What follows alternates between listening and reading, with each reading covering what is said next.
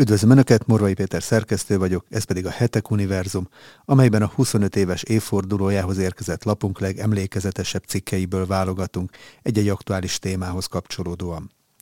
Néhány hete egy sorozatot indítottunk, amelyben bemutattuk az európai nemzetek feletti egységet és globalista világkormányzás céljait meghirdető csoportok, gondolkodók és háttérintézmények politikai és spirituális hátterét. A korábbi adások leírását és elérhetőségét videónk leírásában megtalálhatják. Sorozatunkhoz is érkeztek olyan kommentek, amelyek ellentmondás nem tűrő tényként közölték a megfejtést, miszerint a világot meghatározó eszmék és szervezetek, így a szabadkművesség és a New Age mögött is az örök felforgatók, a zsidók állnak. Nos, a tények nem támasztják alá ezt a népszerű és elterjedt hiedelmet. Az előző adásunkban bemutattuk a New Age két alapító matrónáját, Helena Blavatsky-t és Alice Bailey-t. Róluk saját kortársaik tudták, hogy mind származásuk, mind világnézetük alapján igencsak távol esnek a zsidóságtól. Korai követőik sem próbálták őket ilyennek feltüntetni.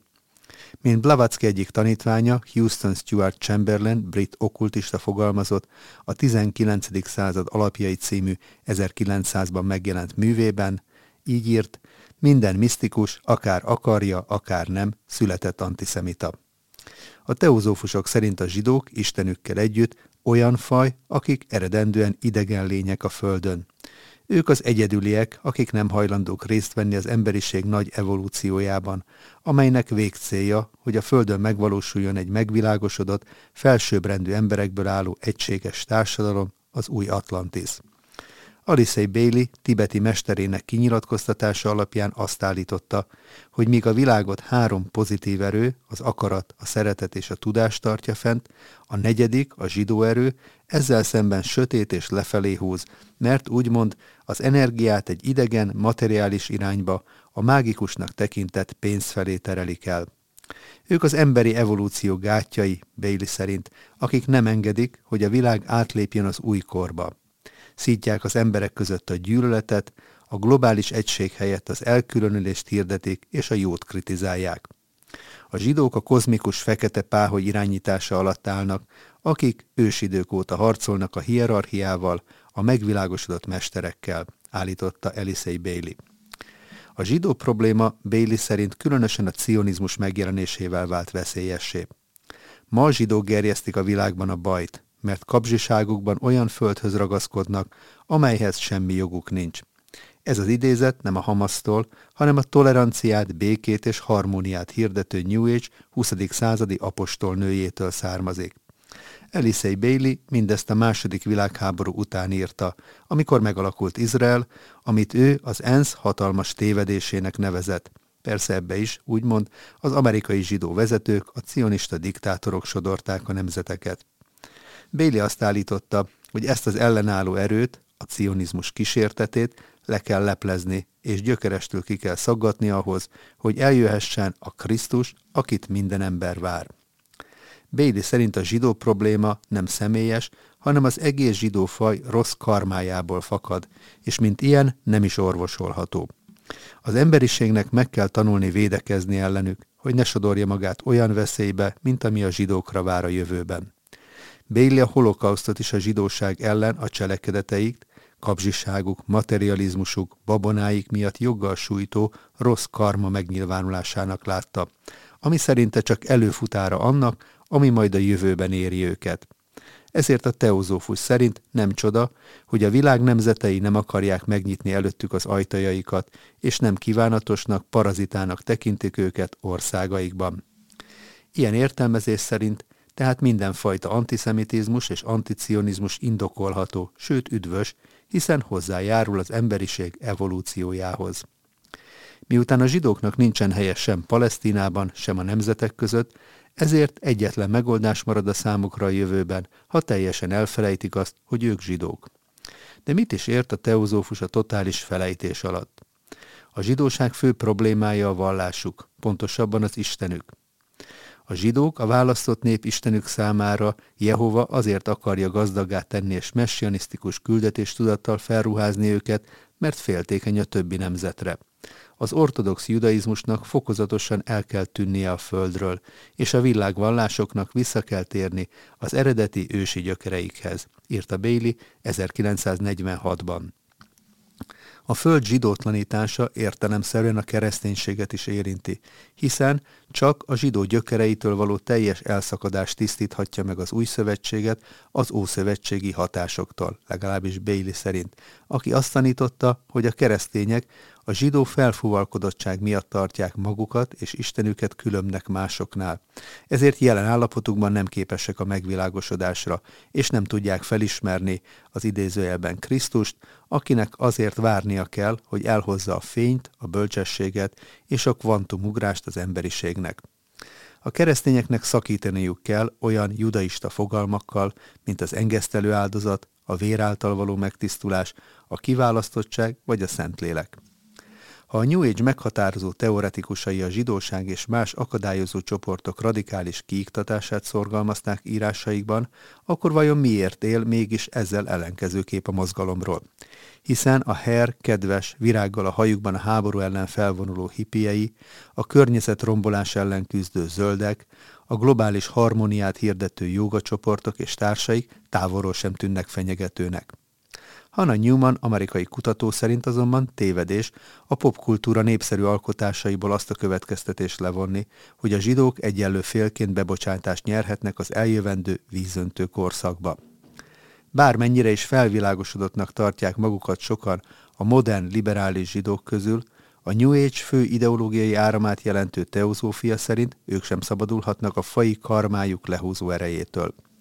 A spirituális rasszizmust hirdető Elisei Bailey és követői a judaizmus legreformerebb változatát sem tartják elfogadhatónak, mert, ha formálisan is, de ezek is a tórára hivatkoznak, írta Newman a Rainbow Swastika, vagyis a Szivárványos Horog kereszt című könyvében, amely figyelmezteti a New Age szimpatizáns liberális zsidóságot, hogy ne tévessze meg őket a trendi és modern külső, mert a spirituális rasszizmus következményei a jövőben még súlyosabbak lehetnek.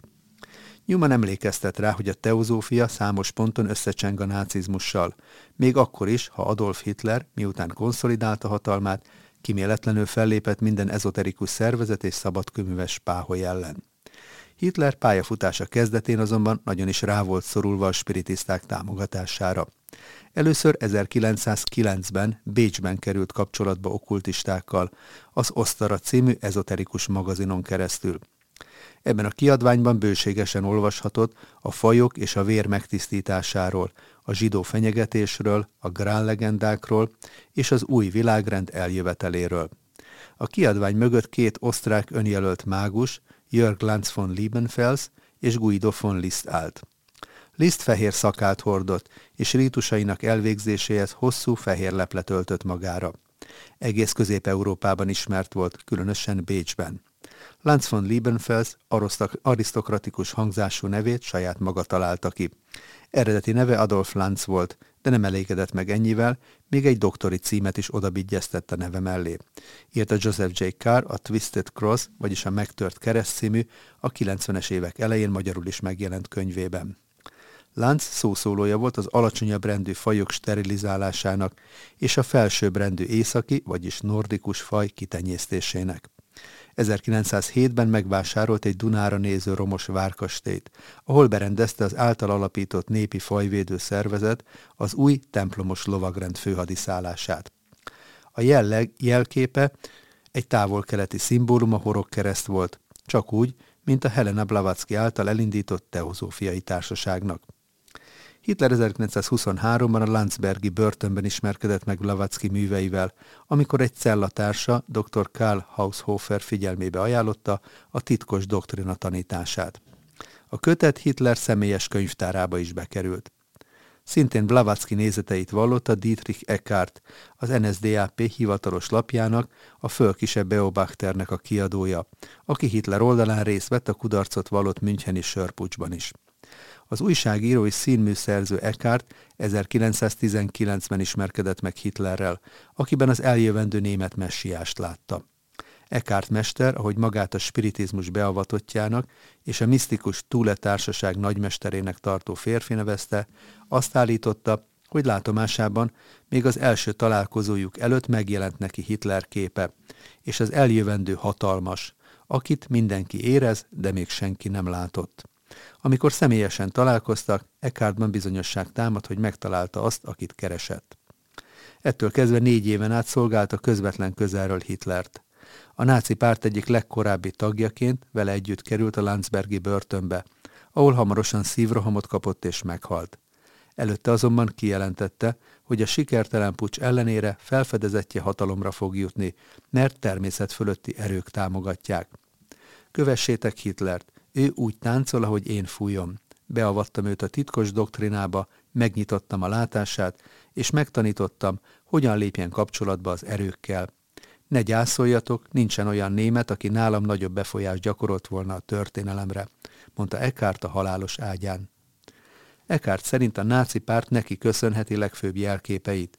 Javaslatára kezdte el Hitler használni a vörös és fehér alapon a megfordított fekete színű horogkeresztet, a birodalmi sast, az ősi nordikus rúnajeleket, amelyeket az SS szimbólumának választott, valamint a náci propaganda mottót Ein Volk, ein Reich, ein Führer, vagyis egy nép, egy birodalom, egy vezér, amelyet tudatosan az okkultizmusban használt misztikus háromszoros kör mintájára fogalmazott meg. Már a náci vezetők közül többen, különösen Heinrich Himmler SS vezér és Rudolf Hess kancellár helyettes mélyen hittek az ezoterikus tanokban, Hitlerrel kapcsolatban megosztanak a vélemények arról, hogy volt-e kapcsolat a természet fölötti erőkkel.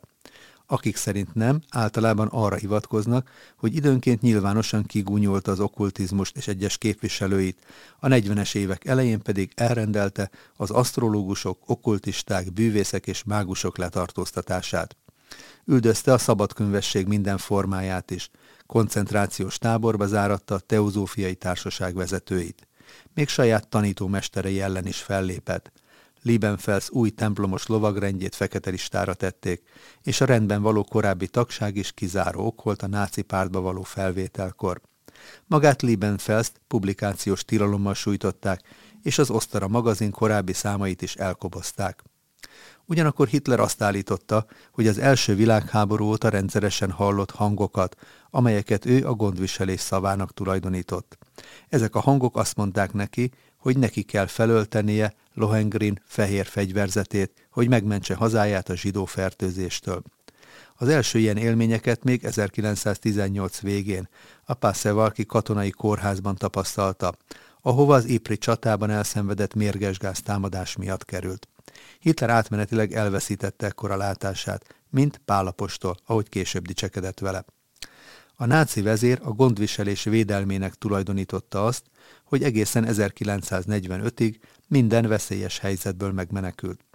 Államférfiként 11-szer kíséreltek meg merényletet ellene, mindannyiszor sikertelenül.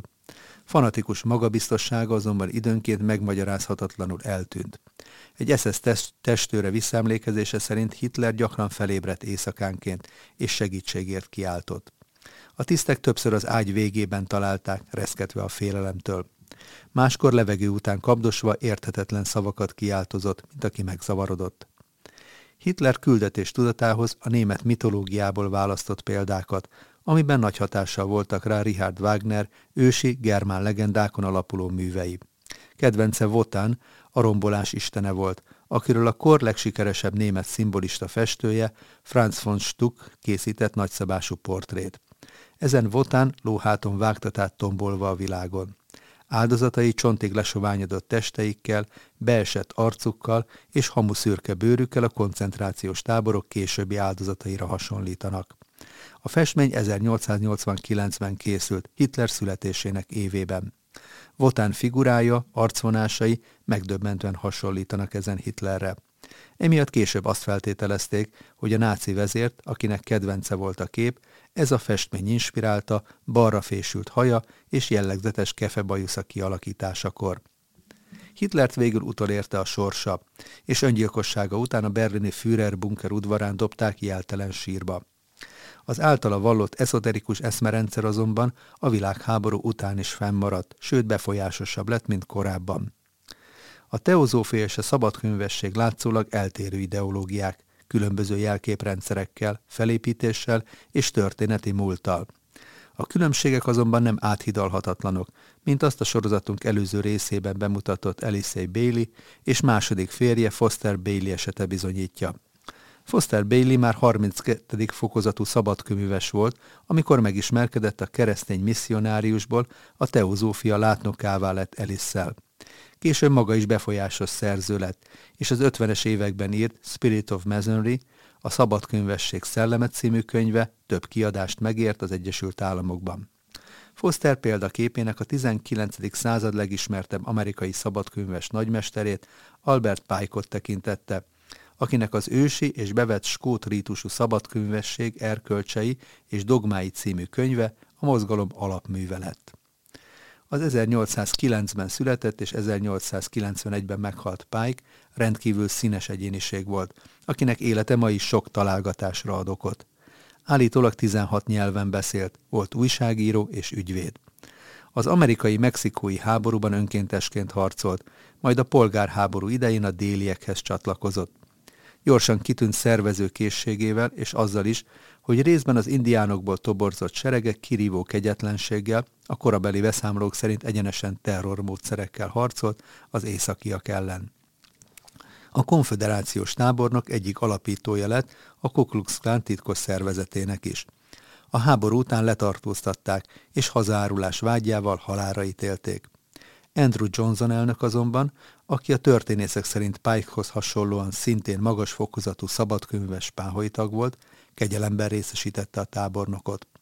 Egészen legutóbbi évekig ő volt az egyetlen konföderációs parancsnok, aki szobrot kapott Washingtonban, ráadásul kiemelt helyen, félúton a Fehérház és a Kapitólium között. Végül aztán 2020-ban Albert Pike emlékművét is utolérte az eltörlési kultúra szobordöntő hulláma. Mi volt Pike titka? Minden bizonyal az, hogy már 1840-től az amerikai szabadkönyvesség egyik vezetője volt, a skót rítusú irányzat 33. fokozatú nagymestere. Főművében már a teozófusokat megelőzve Lucifert nevezi az emberiség legfőbb jótevőjének, aki a fényt és tudást hozta el magával a földre. Ám ezért nem köszönetet, hanem úgymond rágalmakat és szidalmat kapott. A sötétség fejedelmének nevezte a Biblia azt, aki pedig a hajnal fia, háborok Pike, aki mindezért, nem nehéz kitalálni, a zsidókat teszi felelőssé. Szerinte az izraeliták az egyiptomiaktól tanultak egyet és mást, ám nyomába sem eredhettek mestereiknek. A lenézett zsidók Pike szerint a kereszténységet is megrontották, és minden nemzetben csak káoszt és zűrzavart okoztak, ahová beférkőztek. Albert Pike a háború után 1870-ben megírta a Morals and Dogma, Erkölcsök és Dogma című könyvet, amelyet a skót rítusú szabadkönyvesség bibliájának tartanak. Pike, aki az amerikai Illuminátus szervezet vezetője is volt, azt állította magáról, hogy személyes napi kapcsolatban áll Luciferrel, akit a legmagasabb istenségnek tartott.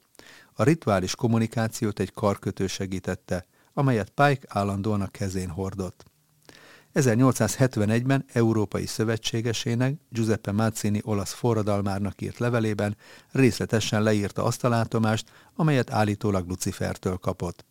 A levél eredetien nem maradt fent, csak különböző antiszemita szerzők utalásaiból lehetett tudni a létezéséről, míg 1952-ben egy kanadai hírszerzőtiszt, William Guy Carr közzé nem tette az állítólag hiteles szöveget. Ez szerint az emberiség három világháború előtt áll, amelyek szükségesek ahhoz, hogy a 21. század elején megnyíljon az út az emberiség megvilágosodása előtt. Az első világháború célja, írt állítólag Pike 1871-ben egy neki tulajdonított levélben, a Romanov dinasztia hatalmának megdöntése Oroszországban, hogy ebben az országban kipróbálják a hatalom monopolizálásának egy új rendszerét, az ateista kommunizmust. A tábornok szerint egy ilyen háborúhoz szükség volt a konfliktus kirobbantására a brit és a német birodalom között. A háború után megszilárdult kommunista rendszer aztán felhasználható lesz további kormányok megdöntésére és az illuminátus hegemónia kibővítésére. A második világháború kirobbantásához a fasizmus és a zsidóság elsősorban a politikai cionizmus ellentéteit kell kihasználni, fogalmazott a neki tulajdonított levélben Pike, hozzátéve. A konfliktus után a nemzetközi kommunizmust meg kell erősíteni, hogy alkalmas legyen a világ sakban tartására. Végül Albert Pike látomása szerint a harmadik világháborúra azért kerülne sor, hogy megoldja a politikai cionizmus, vagyis Izrael állama és az iszlám világ közötti konfliktust.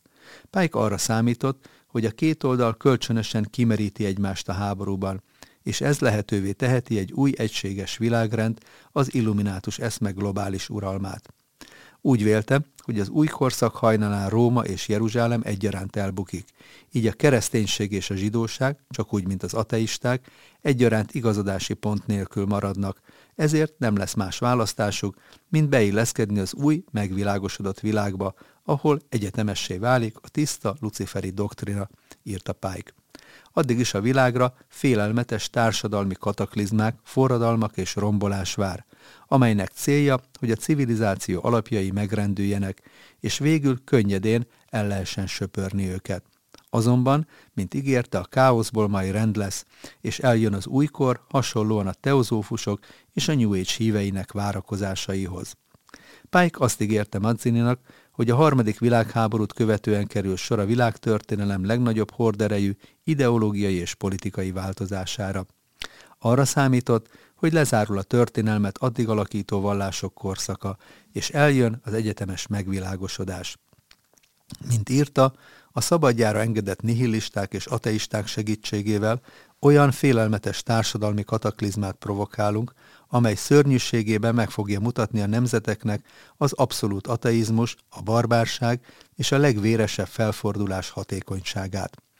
A polgárok ekkor mindenütt rákényszerülnek, hogy védelmezzék önmagukat a forradalmárok kisebbsége ellen, és meg fogják semmisíteni a civilizáció lerombolóit. A többség, amelynek Isten hívő szelleme ettől kezdve iránytű nélkül marad, kiábrándul a kereszténységből. Ezek a kiábrándult keresztények, vágyódva egy ideálért, de nem tudva, hogy hova forduljanak imádatukkal, el fogják fogadni az igazi fényt a tiszta luciferi doktrina egyetemes megnyilvánulásán keresztül, amely ekkor végre széles körben ismerté válik, írta Pike. Ez a megvilágosodás annak az általános mozgalomnak lesz az eredménye, amely a kereszténység és az ateizmus lerombolását vagy elpusztítását fogja követni, amelynek egyidejűleg lesznek legyőzve és megsemmisítve. A tábornok miután kegyelmet kapott Johnson elnöktől, Washingtonban telepedett le.